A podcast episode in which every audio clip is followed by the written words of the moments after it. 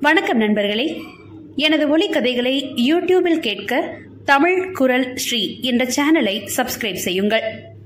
திரு ராஜேஷ்குமார் அவர்கள் எழுதிய இரத்தத்தில் ஒரு கேள்விக்குறி. அத்தியாயம் ஒன்று. பூஜை அறையிலிருந்து வெளிப்பட்டால் ரூபலா. உதடுகள் முணுமுணுக்க கோளறு பதிகம் வெளிப்பட்டது. வேயுரு தோழி மங்கன் விடமுண்ட கண்டன் மிக நல்ல வீணை தடவி. மாசரு திங்கள் கங்கை முடிமேல் அணிந்தென் முளமே புகுந்ததனாள் ஞாயிறு திங்கள் செவ்வாய் புதன் வியாழன் வெள்ளி சனி பாம்பும் இரண்டும் உடனே. ஆசரு நல்ல நல்ல அவை நல்ல நல்ல அடியார் அவர்க்கு மிகவே. காலை பேப்பரை புரட்டியபடி காஃபி டம்ளரை உதட்டுக்கு கொடுத்து இருந்த விவேக் ரூபலாவை பார்த்து வியப்பாய் பார்த்தான். ரூபி இப்ப நீ சொன்னது கோளர் பதிகம் தானே? ரூபலா நின்று புன்னகைத்தாள். பரவாயில்லையே உங்களுக்கு கூட இதெல்லாம் தெரியுது? என்ன கிண்டலா? உனக்கு மட்டும்தான் ஸ்லோகம் சொல்ல தெரியுமா? எனக்கும் தெரியும்.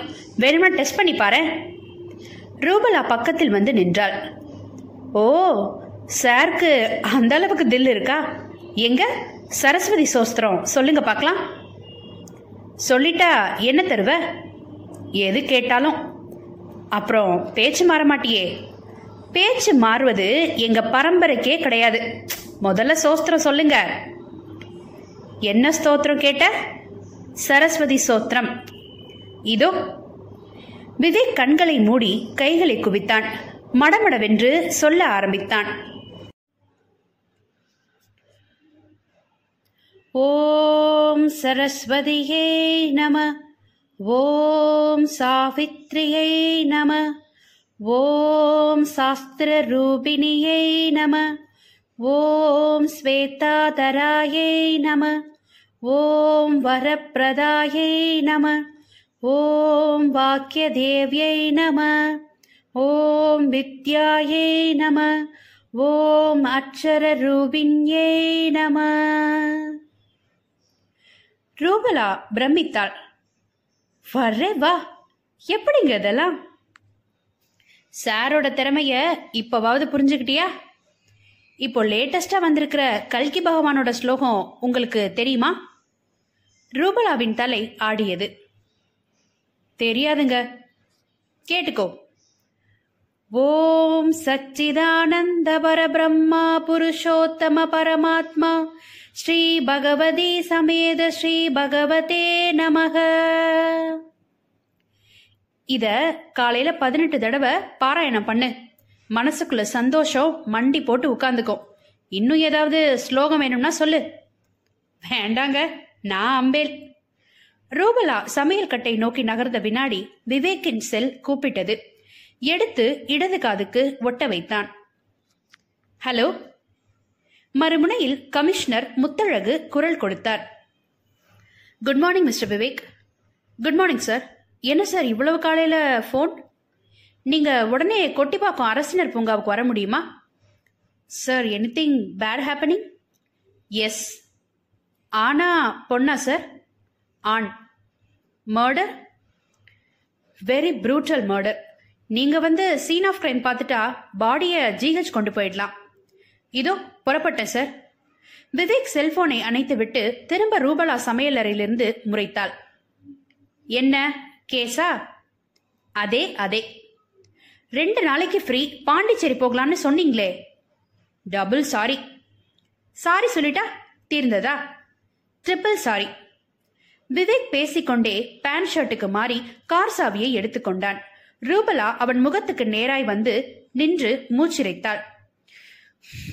எப்போ வருவீங்க? யாமரியும் பராபரமே? கேஸ் கொஞ்சம் காம்ப்ளிகேட்டடா இருக்க போய் தான் கமிஷனரே மர்டர் நடந்த ஸ்பாட்டுக்கு போயிருக்காரு.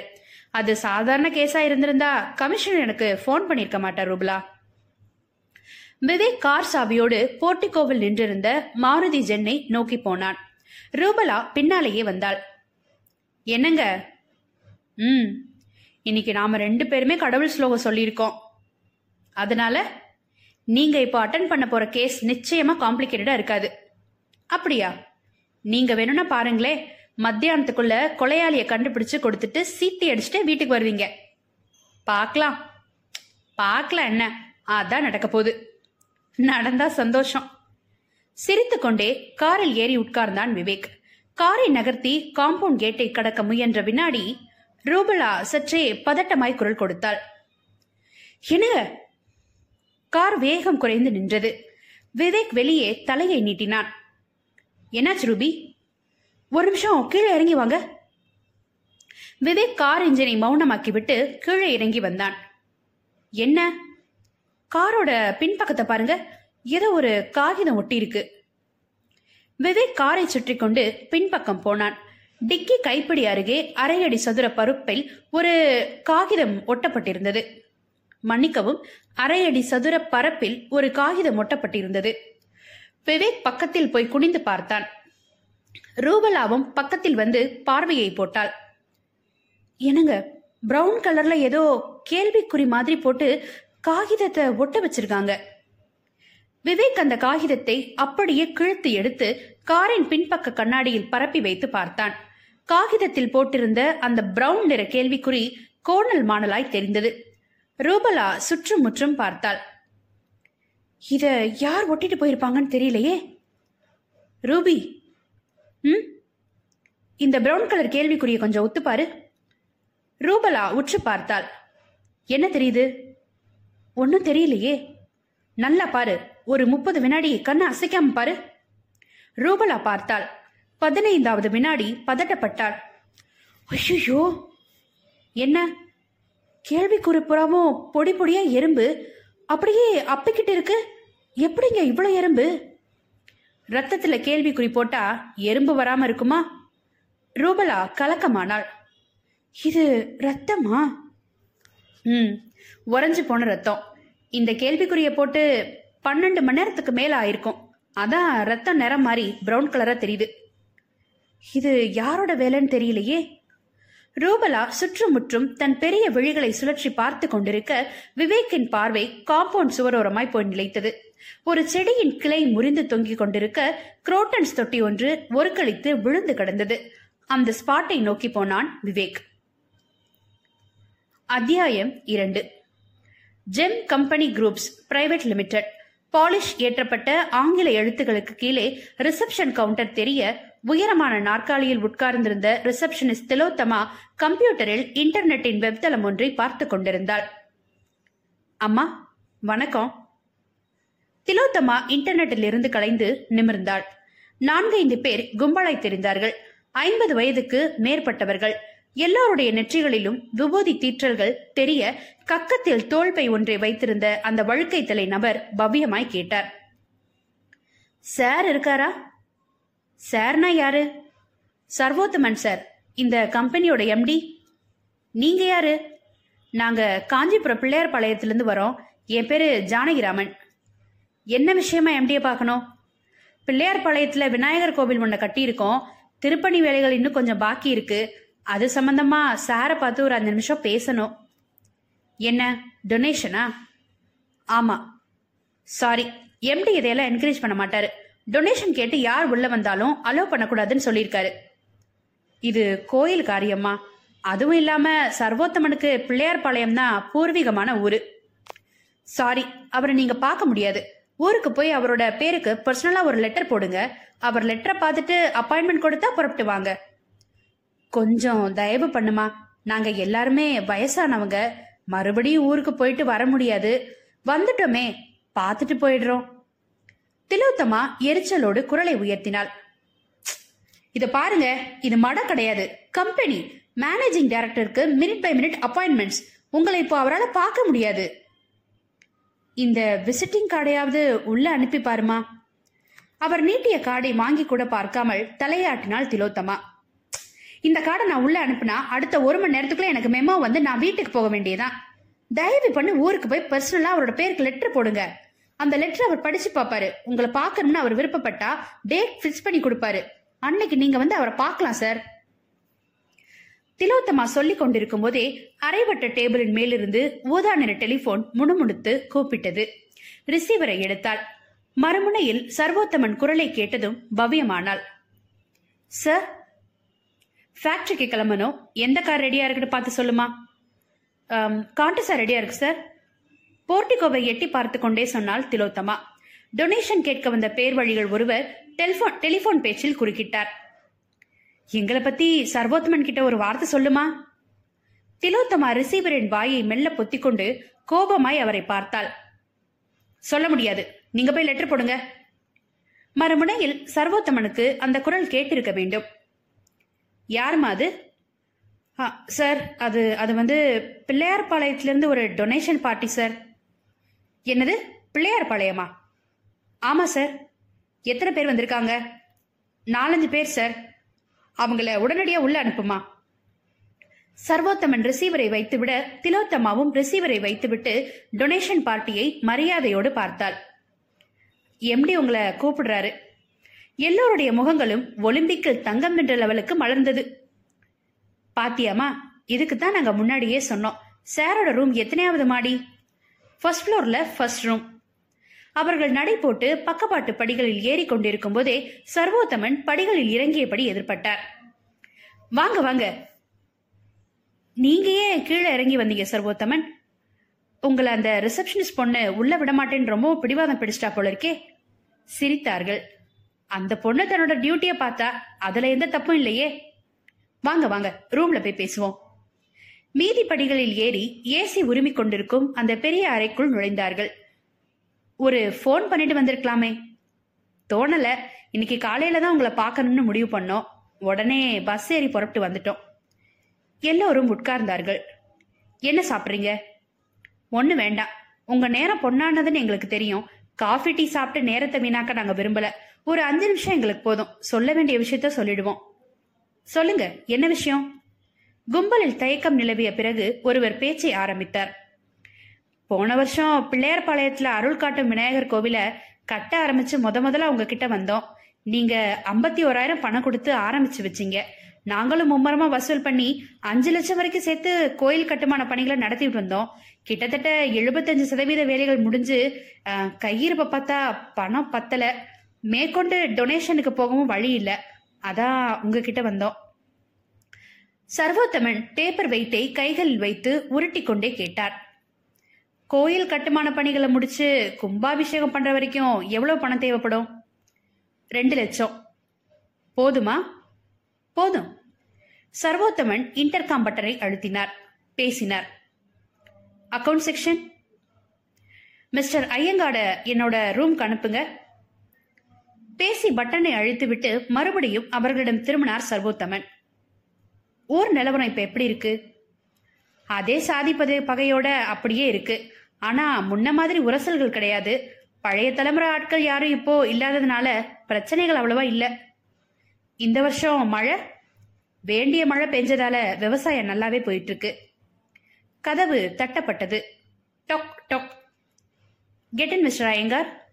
நெற்றியில் ஸ்ரீ சூர்ணத்தோடு சிவப்பாய் ஒடிசலான ஐயங்கார் கதவை தள்ளிக்கொண்டு உள்ளே வந்தார். சர்வோத்தமன் புன்னகையோடு அவரை ஏறிட்டார். ஐயங்கார் இவங்க கோயில் காரியமா வந்திருக்காங்க. திரிப்பணிகளை முடிச்சு கும்பாபிஷேகம் நடத்த பணம் போதல. சோ என்னோட பர்சனல் அக்கவுண்ட்ல இருந்து ரெண்டு லட்சம் ரூபாய் செக் போட்டு கொண்டாங்க. ஐயங்கார் தலையாட்டி விட்டு வெளியேறி அடுத்த ஐந்து நிமிஷத்துக்குள் செக்கோடு வந்தார்.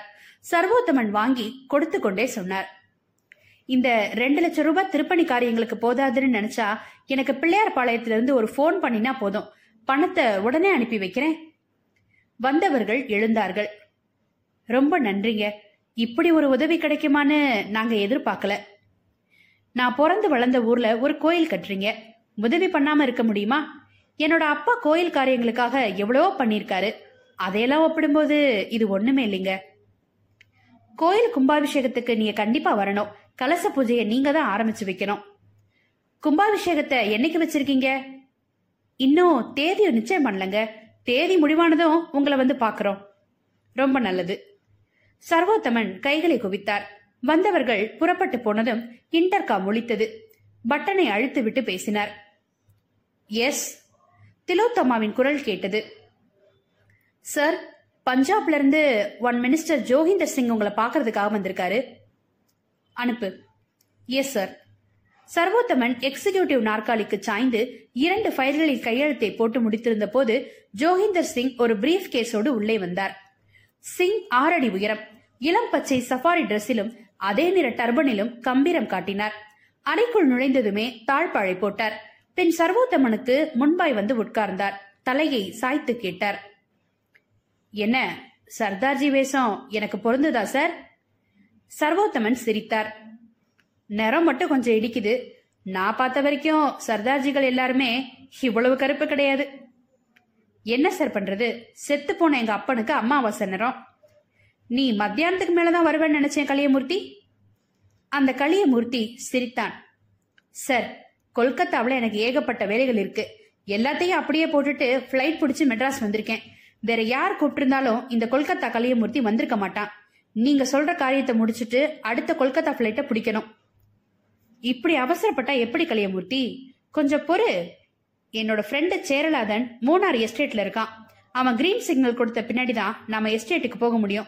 எஸ்டேட்டுக்கு போன பின்னாடி தான் திட்டத்தை பேசி முடிக்க முடியும். எடுத்தேன் கவுத்தேன்னு காரியத்தை பண்ணுனா போலீஸ்ல மாட்டிக்க வேண்டியதுதான். மெட்ராஸ் போலீஸ் கொல்கத்தா போலீஸ் மாதிரி கிடையாது. தப்பு எந்த லெவல்ல நடந்தாலும் சரி கொடைஞ்சு எடுத்துருவாங்க. கலியமூர்த்தி சிரித்தான். நாம் ஒரு ப்ரொஃபஷனல் கில்லர் சார் பத்து வருஷமா அந்த தொழிலை பண்ணிட்டு இருக்கேன் யாரை தீர்த்து கட்டினாலும் அதுல ஒரு துள்ளியம் இருக்கும். போலீஸ் எனக்கு பக்கமா வருவாங்க பட் கைது பண்ண மாட்டாங்க. என்னை கைது பண்ணவும் முடியாது. சர்வோத்தமன் புன்னகைத்தார். ம் உன்னோட திறமையை கேள்விப்பட்டு தான் கொல்கத்தாவில இருந்து உன்னை வரவழைச்சிருக்கோம்.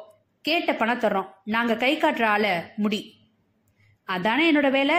நாம எப்ப மூணார் எஸ்டேட்டுக்கு போறோம்? ஒரு நிமிஷம். இப்ப கேட்டுட்டு சொல்றேன். சொன்ன சர்வோத்தமன் செல்போனை உயிர்ப்பித்து மூணாறு எஸ்டேட்டில் இருந்த தன்னுடைய நண்பர் சேரலாதனை தொடர்பு கொண்டார். சேரலாதன் சொல்லு. கொல்கத்தா கலியமூர்த்தி வந்தாச்சு. எப்போ? இப்பதான் சரி இன்னைக்கே மூணார் எஸ்டேட்டுக்கு கூட்டிகிட்டு வந்துரு. கலியமூர்த்திய என் கூடவே அழைச்சிட்டு வர்றது சரியில்லை. நான் தனியா வர்றேன். கலியமூர்த்தி தனியா பஸ்ல வரட்டும். சரி சரி. என்னோட அட்ரஸ கொடுத்துடு. நீ எப்ப புறப்படுற? மத்தியானம் சாப்பிட்டு கிளம்புனா சாயந்தரம் ஏழு மணிக்குள்ள வந்துடலாம்.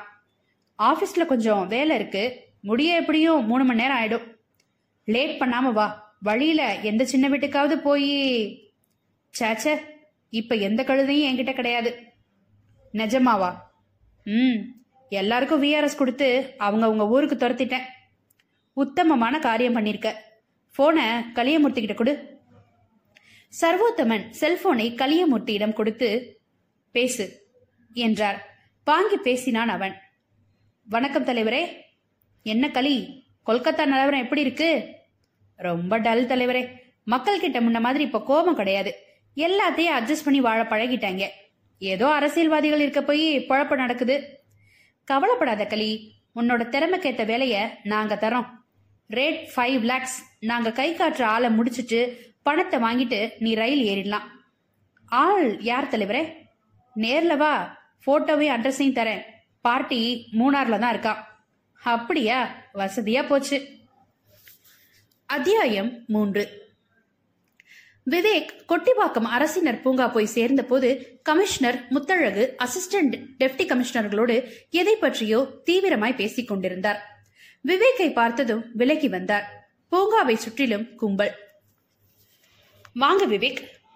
சாரி சார் கொஞ்சம் டிலே ஆயிடுச்சு.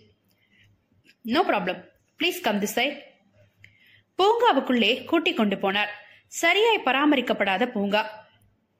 காய்ந்து போன செயற்கை குளத்தில் இரண்டு கைகளும் ஒடிந்த பெண்ணின் சிலை. புதர்களின் மறைவுகளில் காலி பீர் பாட்டில்களும் காலி சிகரெட் பாக்கெட்டுகளும் பார்வைக்கு கிடைத்தன. நடந்தார்கள். பூங்காவின் வடமேற்கு மூலையில் பார்த்தீனிய செடிகள் மண்டி கிடக்க அதன் நடுவில் பாலித்தீன் பேப்பர் போர்த்தப்பட்ட உடல் தெரிந்தது. பக்கவாட்டில் நின்றிருந்த கான்ஸ்டபிள்கள் சல்யூட்டை கொடுக்க கமிஷனர் முத்தழகு சொன்னார். பாலித்தீன் பேப்பரை ரிமூவ் பண்ணுங்க. கான்ஸ்டபிள்களில் ஒருவர் பாலித்தீன் பேப்பரை உருவ விவேக்கின் பார்வைக்கு உடல் முழுவதுமாய் கிடைத்தது. தலை இல்லாத உடல். கழுத்து பாகத்தை ஏதோ பழம் நறுக்குவது போல் பிசிறில்லாமல் வெட்டியிருந்தார்கள். உடம்பில் துணி இல்லை. ஜட்டி மட்டும் மானத்தை காத்தது. விவேக்கின் கண்களில் சின்னதாய் அதிர்ச்சி. பாடிக்கு பக்கத்தில் போய் குனிந்தான். அதிர்ச்சியின் சதவீதம் இன்னமும் அதிகமாகியது. கவிழ்ந்து கிடந்த உடலின் முதுகில் இரத்தத்தால் எழுதப்பட்ட ஒரு கேள்விக்குறி தெரிந்தது. கத்தியால் கீறியிருந்தார்கள். காரில் ஒட்டியிருந்த காகிதத்தில் காணப்பட்டதை போன்ற கேள்விக்குறி. விவேக் பாடியை விட்டு விலகி கமிஷனரிடம் வந்தான். பேண்ட் பாக்கெட்டில் பத்திரப்படுத்தி வைத்திருந்த கவர் ஒன்றை எடுத்து உள்ளே இருந்த காகிதத்தை எடுத்தான். இந்த காகிதத்தை கொஞ்சம் பாருங்க சார் கமிஷனர் பார்த்துவிட்டு வியப்பில் விழிகளை விரித்தார். என்னது? பாடியோட முதுகுல ரத்தத்தால போட்டிருக்க கேள்விக்குறி மாதிரியே இந்த காகிதத்திலையும் ஒரு கேள்விக்குறிய ரத்தத்தால போட்டு என் காருக்கு பின்னாடி யாரோ ஒட்டி இருந்தாங்க உங்க ஃபோன் வந்ததும் நான் காரை எடுத்துட்டு கிளம்பும் போதுதான் இப்படி ஒரு கேள்விக்குறி காகிதம் ஒட்டப்பட்டிருந்தது தெரிஞ்சது. வந்தது யாரு? தெரியல. மிட் நைட்டே காம்பவுண்ட் சுவர் ஏறி குதிச்சு உள்ள வந்து ஒட்டிட்டு போயிருக்காங்க. எதுக்காக இந்த கேள்விக்குறிகள்? உங்களாவது ஏதாவது ஊகம் பண்ண முடியுதா மிஸ்டர் விவேக்? எஸ் என்ன? போலீஸ் டிபார்ட்மெண்ட்டுக்கு யாரோ சவால் விட்டுருக்காங்க. சவாலா? ம் சவால் தான். கொலை செய்யப்பட்ட உடம்புல தலை கிடையாது. ஸோ ஆள் யாருன்னு தெரியாது. ஆள் யாருன்னு உங்களால கண்டுபிடிக்க முடியுமான்னு கேள்விக்குறி போட்டிருக்காங்க. சரி அந்த கேள்விக்குறி காகிதத்தை உங்க கார்ல ஏன் ஒட்டணும்? இந்த கேஸை டீல் பண்ண நான் தான் வருவேன்னு கொலையாளி நினைச்சிருக்கலாம். போலீஸ் மேல யாருக்கோ என்னவோ கோவம். அந்த கோபத்தை இந்த முறையில காட்டுறதும் உண்டு. ஒருவேளை கொலையாளி மனநோயாளியாவும் இருக்கலாம். எக்ஸ்டர்னல் போஸ்ட்மார்ட்டம் என்ன சொல்லுது சார் ஃபாரன்சிக் ஆஃபீஸர் விஜயகுமார் கொடுத்த ரிப்போர்ட் படி கொலையுண்ட நபருக்கு முப்பது வயசுல இருந்து முப்பத்தஞ்சு வயசுக்குள்ள இருக்கலாம். கொலை செய்யப்பட்டு பன்னிரெண்டு மணி நேரத்துக்குள்ள ஆயிருக்கலாம். கழுத்தை வெட்ட மிக கூர்மையான ஆயுதத்தை கொலையாளி உபயோகம் பண்ணியிருக்கணும். சீன் ஆஃப் கிரைம் பார்த்தோம். எதுவும் கிடைக்கல. கேஸ் ஆரம்பத்திலேயே நிறைய தலைவலிகளோடு இருந்ததால உங்களை கூப்பிட வேண்டி வந்தது. விவேக் சில வினாடிகள் மௌனம் காத்துவிட்டு தலையில்லாமல் கிடந்த உடல் அருகே போனான். பக்கத்தில் நின்றிருந்த கான்ஸ்டபிளுக்கு கண்ணை காட்ட உடல் மல்லாத்தப்பட்டது. வயிறு முழுவதும் மண் அப்பி தெரிந்தது இரண்டு உள்ளங்கைகள் இருக்க மூடி இருந்தன அந்த கைகளையே சற்று நேரம் பார்த்து கொண்டிருந்த விவேக் கான்ஸ்டபிளை ஏறிட்டான். அந்த உள்ளங்கைகளை கொஞ்சம் பிரிக்க முடியுமான்னு பாருங்க. கமிஷனர் கேட்டார். கையில ஏதும் இருக்கிற மாதிரி தெரியல மிஸ்டர் விவேக். எதுக்காக பிரிக்க சொல்றீங்க? இடது உள்ளங்கைய கொஞ்சம் ஒத்து பாருங்க சார். அவர் குனிந்து உற்று பார்த்தார். மடங்கி இருந்த ஆட்காட்டி விரலுக்கு பக்கத்தில் நீல நிறத்தில் ஒரு கோடு தெரிந்தது. ப்ளூ கலர்ல ஏதோ கோடு மாதிரி தெரியுது. எஸ் பால் பாயிண்ட் பேனாவால ஏதோ எழுதப்பட்டிருக்குன்னு நினைக்கிறேன். கையை பிரிச்சு பார்த்தா தெரிஞ்சிடும் கான்ஸ்டபிள்கள் ரெண்டு பேரும் பக்கத்துக்கு ஒருவராய் உட்கார்ந்து சில நிமிஷங்கள் போராடி விரல்களை பிரிக்க இடது உள்ளங்கையில் கோடல் மாணலா எழுதப்பட்ட எழுத்துக்கள். நான் யாருன்னு கண்டுபிடிங்க பார்க்கலாம். அத்தியாயம் நான்கு. மூணாறு முழுவதும் ஒரு கெட்டியான பாலித்தீன் பேப்பரால் மூடப்பட்ட தினசில் பனிமூட்டத்தில் சிக்கி இருக்க களியமூர்த்தி பஸ் நிலையத்தில் இறங்கினான். பஸ் பயணம் காதுகளை கும்பென்று அடைத்திருந்தது. குளிர் எலும்பில் பாய்ந்து ஊசியாய் குத்த பெட்டிக்கடை கயிற்றில் சிகரெட் ஒன்றை பற்ற வைத்துக் கொண்டு பெட்டிக்கடைக்காரரிடமே கேட்டான். ப்ளூ ஃபோர்ட் எஸ்டேட்டுக்கு எந்த பக்கம் போகணும்? அதோ வலது பக்கம் கையை காட்டினான் பெட்டிக்கடைக்காரன். அந்த மேட்டு பகுதியில் ஒரு டியூப்லைட் வெளிச்சம் தெரியுதே. ஆமாம் அதுதான் ப்ளூ ஃபோர்ட் எஸ்டேட்டு இங்கேருந்து ஒரு கிலோமீட்டர் தூரம் நடக்கணும். வெளியூரா? ம். எஸ்டேட்டுக்கு என்ன விஷயமா? கலியமூர்த்தி உதட்டு இடுக்குகளில் புகையை வழிய விட்டான். உன்கிட்ட நான் வழி கேட்டேன் நீ வழி சொல்லிட்ட. உன்னோட வேலை அதோட முடிஞ்சது. வியாபாரத்தை பாரு. சொல்லிவிட்டு களியமூர்த்தி மெல்ல நடை போட்டான். எல்லா பக்கமும் இருட்டு இறங்கி இருக்க மணிக்கட்டில் நேரம் பார்த்தான். மணி ஒன்பது.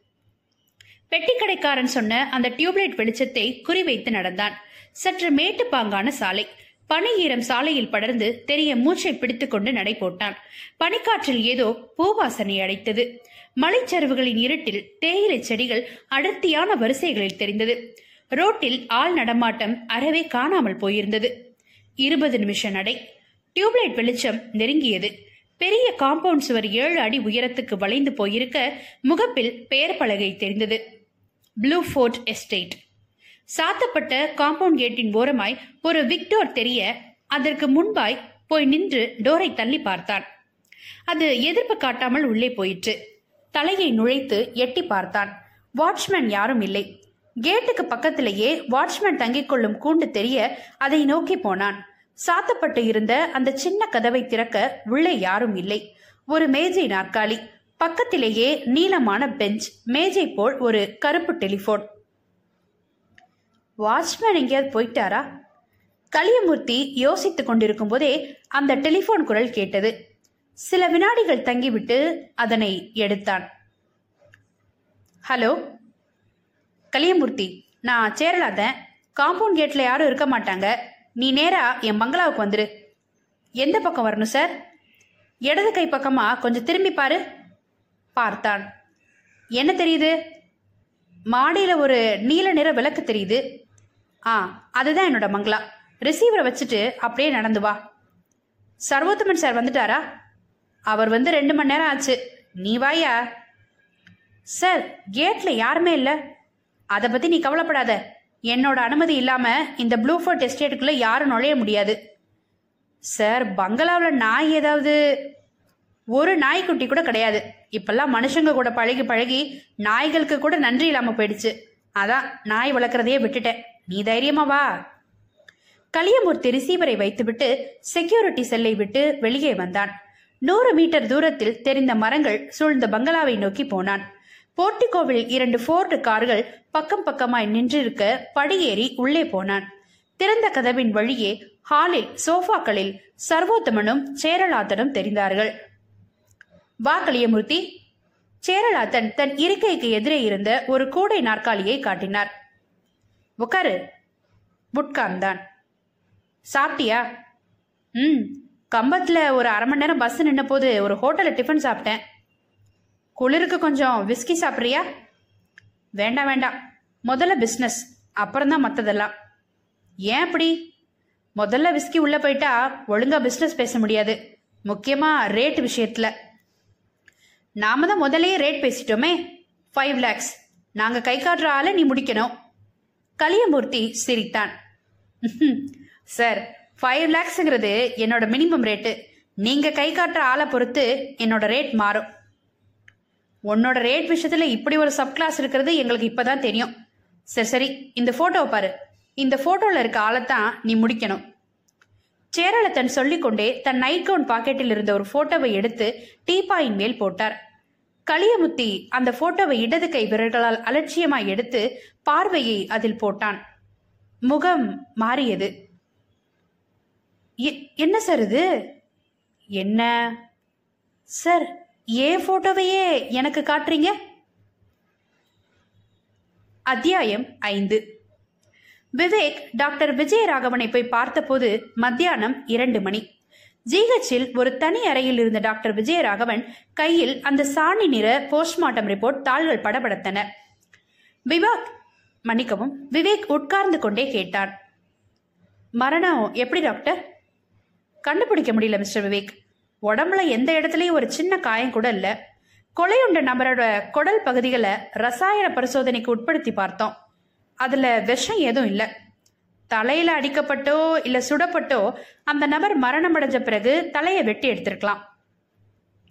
கொலையுண்ட நபருக்கு எத்தனை வயசு இருக்கும் டாக்டர்? முப்பது வயசுல இருந்து முப்பத்தஞ்சு வயசுக்குள்ள. போஸ்ட்மார்ட்டத்தில் உபயோகமான தகவல் ஏதாவது? Sorry Mr Vivek. உங்க ஃபர்தர் இன்வெஸ்டிகேஷனுக்கு தேவைப்படுற அளவுக்கு எந்த ஒரு கீ பாயிண்ட்ஸும் கிடைக்கல. ஓகே பாடியோட உள்ளங்கையில் இருந்த அந்த வாசகங்களை ஃபோட்டோ எடுத்தீங்களா? ம். எடுத்தாச்சு. பிரிண்ட் போட்டாச்சு. இதோ உங்க காப்பீஸ் டாக்டர் தன் மேஜை அறையை திறந்து ஒரு பருப்பு கவரை எடுத்து கொடுத்து விவேக் வாங்கி பார்த்தான். கொலையுண்ட பேர் வழியின் உள்ளங்கை பளிச்சென்று போட்டோவில் பதிவாகி இருக்க அது எழுதப்பட்டிருந்த பால் பாயிண்ட் பேனா எழுத்துக்கள் தெளிவாய் தெரிந்தன. நான் யாருன்னு கண்டுபிடிங்க பார்க்கலாம். விவேக் அந்த போட்டோவை பார்த்து கொண்டிருக்கும் போதே டாக்டர் விஜயராகவன் குறுக்கிட்டார். இந்த கொலையை செய்த நபர் ஒரு மனநோயாளியா இருக்கலாம்ங்கிறது என்னோட எண்ணம். No doctor. ஒரு மனநோயாளிக்கு இவ்வளவு துல்லியமா கொலை பண்றது சாத்தியம் கிடையாது. அதுவும் இல்லாம ரத்தத்துல ஒரு கேள்விக்குறிய வரைஞ்சு அதை என் வீட்டு காம்பவுண்ட் சுவர் ஏறி உள்ள குதிச்சு காருக்கு பின்னாடி ஒற்ற அளவுக்கு தைரியம் வராது. யாரோ ஒரு கிரிமினல் போலீஸ் டிபார்ட்மெண்ட்டுக்கு தலைவலியை கொடுக்கணுன்றதுக்காகவே இப்படி ஒரு கொலையை பண்ணியிருக்கணும். இட்ஸ் ஓகே மிஸ்டர் விவேக் கொலையாளியை கண்டுபிடிக்க நீங்கள் என்ன ஸ்டெப்ஸ் எடுக்க போறீங்க? விவேக் தன் கையில் இருந்த போட்டோவை காட்டினான். கொலை செய்யப்பட்டவனோட உள்ளங்கையில் எழுதப்பட்டிருந்த இந்த எழுத்துக்கள் கொலையாளியோட கையெழுத்தா இருக்கலாம். இத கிரிப்டாலஜிக்கு அனுப்பி சோதனை பண்ண சொல்லணும். கிரிப்டாலஜி ஓ இது உங்களுக்கு புது வார்த்தையா தெரியலாம். ஃபாரன்சிக்ல கையெழுத்துக்களை சரி பார்க்கறதுக்காகவே ஒரு செக்ஷன் இருக்கு. இதுக்கு கிரிப்டாலஜின்னு பேரு. பழைய கிரிமினலோட கையெழுத்துக்களோட ஒரு கையெழுத்தை ஒப்பிட்டு பார்த்து அந்த கிரிமினல் யாருங்கிறத கண்டுபிடிக்க முடியும். கைரேக மாதிரி தான் இதுவும். கொலையாளி வேணும்னே கையெழுத்தை மாத்தி எழுதியிருந்தா எப்படி எழுதினாலும் ஏதாவது ஒரு எழுத்துலையாவது மாட்டிக்குவான்.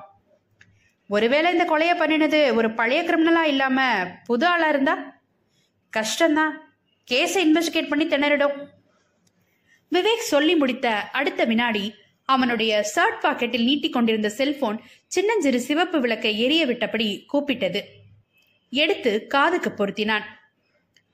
ஹலோ மறுமுனையில் ரூபலாவின் குரல். என்னங்க? நான் தான். சொல்லு ரூபி. நீங்க உடனே புறப்பட்டு வீட்டுக்கு வாங்க. என்ன விஷயம்? மறுபடியும் ஒரு துண்டு பேப்பரை ஒட்டிட்டு போயிருக்காங்க. எங்க? நம்ம வீட்டு காம்பவுண்ட் கேட்ல விவேக் லேசான அதிர்ச்சிக்கு உட்பட்டு விட்டு கேட்டான். துண்டு பேப்பர்ல என்ன எழுதியிருக்கு? நீங்களே வந்து பாருங்க. வேற யார்கிட்டயாவது இந்த விஷயத்த சொன்னியா? இல்ல இனியும் சொல்லாத. நான் இப்பவே புறப்பட்டு வரேன் விவேக் செல்போனை அணைத்து விட்டு எழுந்தான். டாக்டரிடம் விடைபெற்றுக் கொண்டு வேகமாய் அறையில் நின்று வெளிப்பட்டான். அத்தியாயம் ஆறு. களியமூர்த்தி போட்டோவை கையில் வைத்துக்கொண்டு திகைத்த பார்வை பார்க்க சர்வோத்தமனும் சேரலாத்தனும் அப்பாவித்தனமாய் முகத்தை வைத்துக்கொண்டு கேட்டார்கள். அது ஓ போட்டோவா? ஆமா சார். அப்படின்னா சாக வேண்டியது நீதான். என்ன விளையாடுறீங்களா? நானே ஒரு ப்ரொஃபஷனல் கில்லர் என்கிட்ட இந்த விளையாட்டெல்லாம் வேண்டாம்.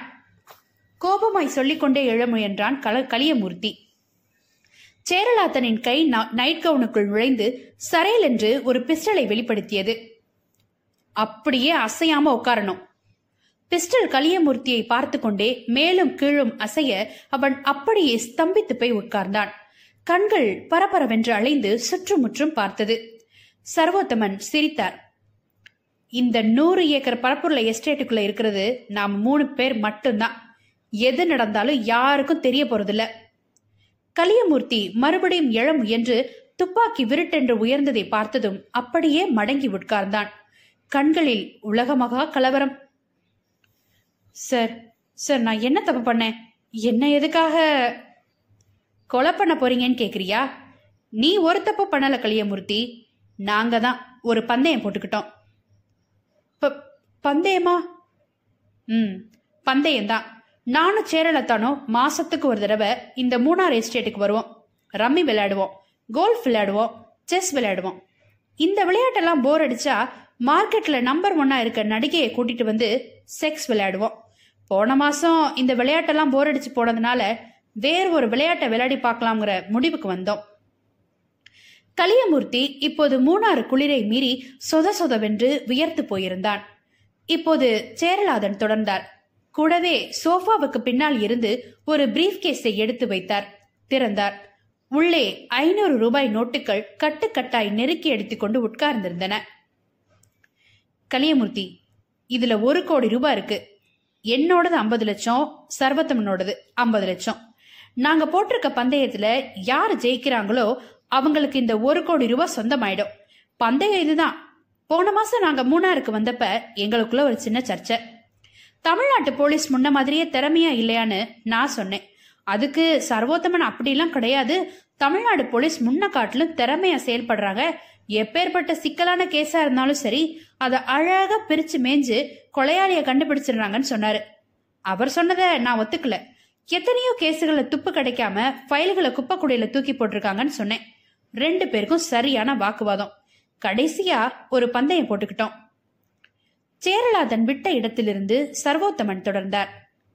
பந்தயம் இதுதான்.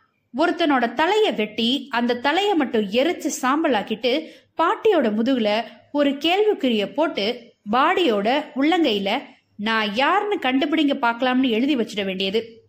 போலீஸ் அந்த தலையில்லாத உடம்ப கைப்பற்றி விசாரணை நடத்தி கொலையான நபர் யாருன்னு கண்டுபிடிக்க முடியுமா? முடியாதா? இதுதான் பந்தயம். கொலையான நபர் யாருங்கிறத போலீஸ் கண்டுபிடிச்சிடுவாங்கன்னு நான் சொல்றேன். முடியாதுன்னு சேரலதன் சொல்றாரு. இந்த பந்தயத்துல யார் ஜெயிச்சாலும் அவங்களுக்கு ஒரு கோடி கிடைக்கும். அட பாவிகளா!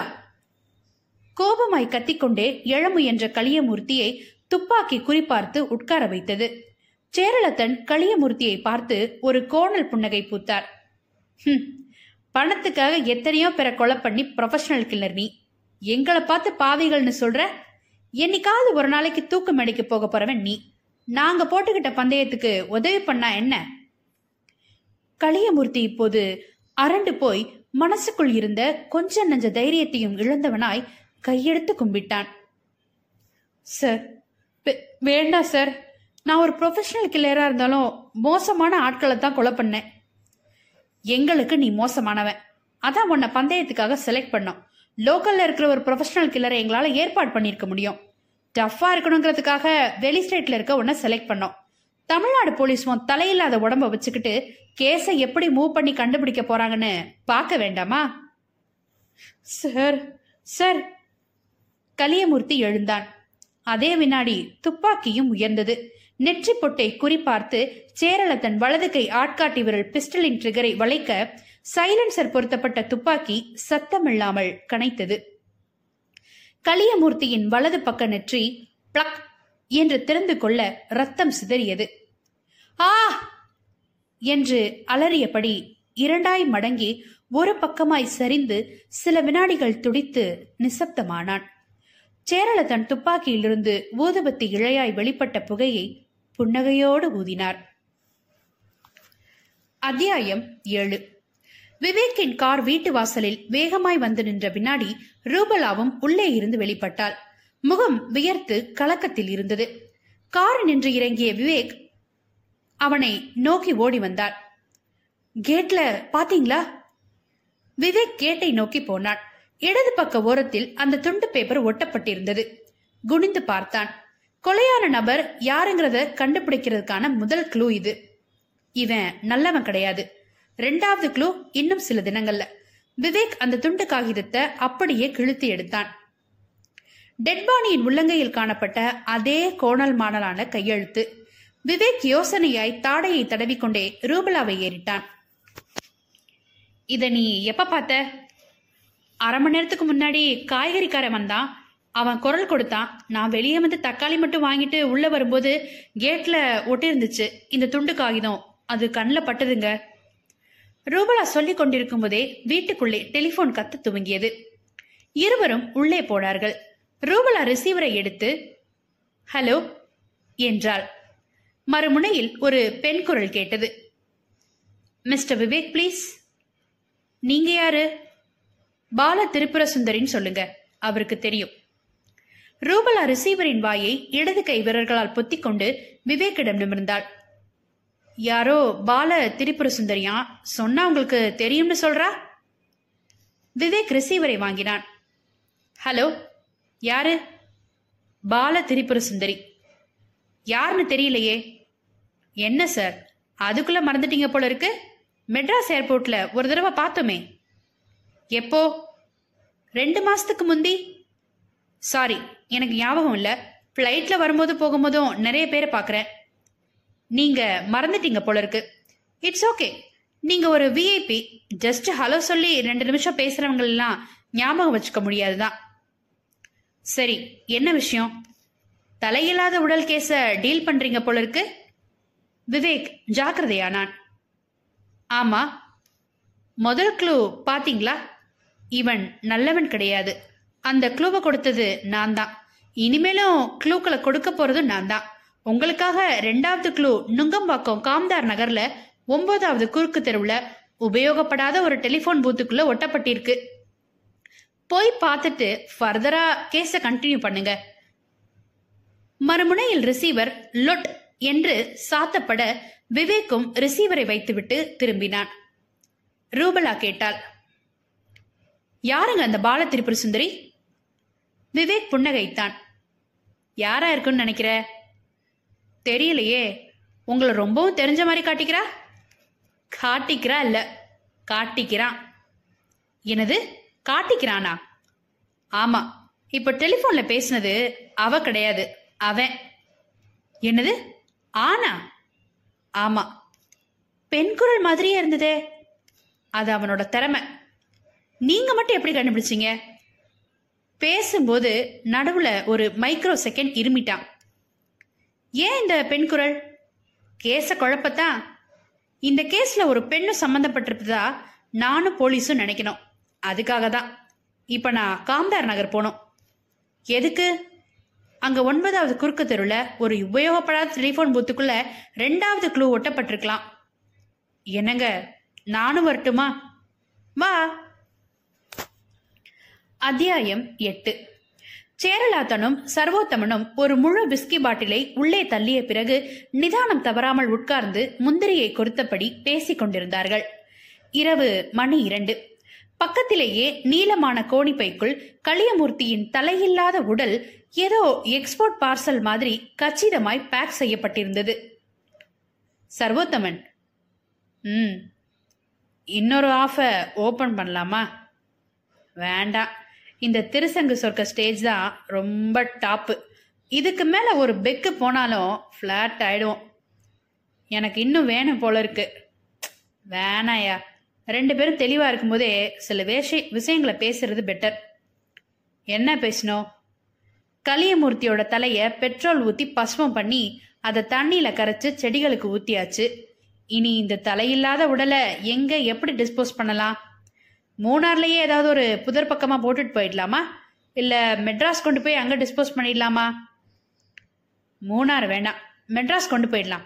ஏரியா பெருசு. மெட்ராஸில் எங்கே டிஸ்போஸ் பண்ணுறது கொட்டிவாக்கத்தில் ஒரு பழைய பூங்கா இருக்கு. அங்கே போட்டுட்டு போயிடலாம். ஏதோ ஒரு வேகத்தில் பண்ணிட்டோம். மனசுக்குள்ள இப்போ பயம் முளைக்குது. எதுக்கு பயம்? கொலையான நபர் யாருன்னு கண்டுபிடிக்க போலீஸ் முயற்சி எடுத்துக்கிற அதே நேரம் கொலையாளி யாருன்னு கண்டுபிடிக்கவும் முயற்சி எடுப்பாங்க இல்லையா? கண்டிப்பா. உன்னையும் என்னையும் போலீஸ் ஸ்மெல் பண்ணிட்டாங்கன்னா எப்படி பண்ண முடியும்? சிரித்தார். கொல்கத்தாவில் இருக்க ஒரு ப்ரொஃபஷனல் கில்லருக்கும் நமக்கும் என்ன தொடர்பு இருக்க முடியும்? பாடியை டிஸ்போஸ் பண்ணிட்டு நீ உன்னோட வேலையை பாரு. நான் என்னோட வேலையை பார்த்துக்கிட்டு இருக்கேன். போலீஸ் அவங்க வேலையை பார்த்துக்கிட்டு இருக்கட்டும். சரியா தொண்ணூறு நாள் டயம் இந்த டயத்துக்குள்ள போலீஸ் தலையில்லாத இந்த உடல் கலியமூர்த்தியோட உடல் தான்னு கண்டுபிடிக்கணும். பார்க்கலாம் தமிழ்நாட்டு போலீஸோட திறமைய. கலியமூர்த்தியை கண்டுபிடிக்கிறாங்களா? இல்ல சத்தம் இல்லாம ஃபைலை க்ளோஸ் பண்ணி பரன் மேல தூக்கி போட போறாங்களான்னு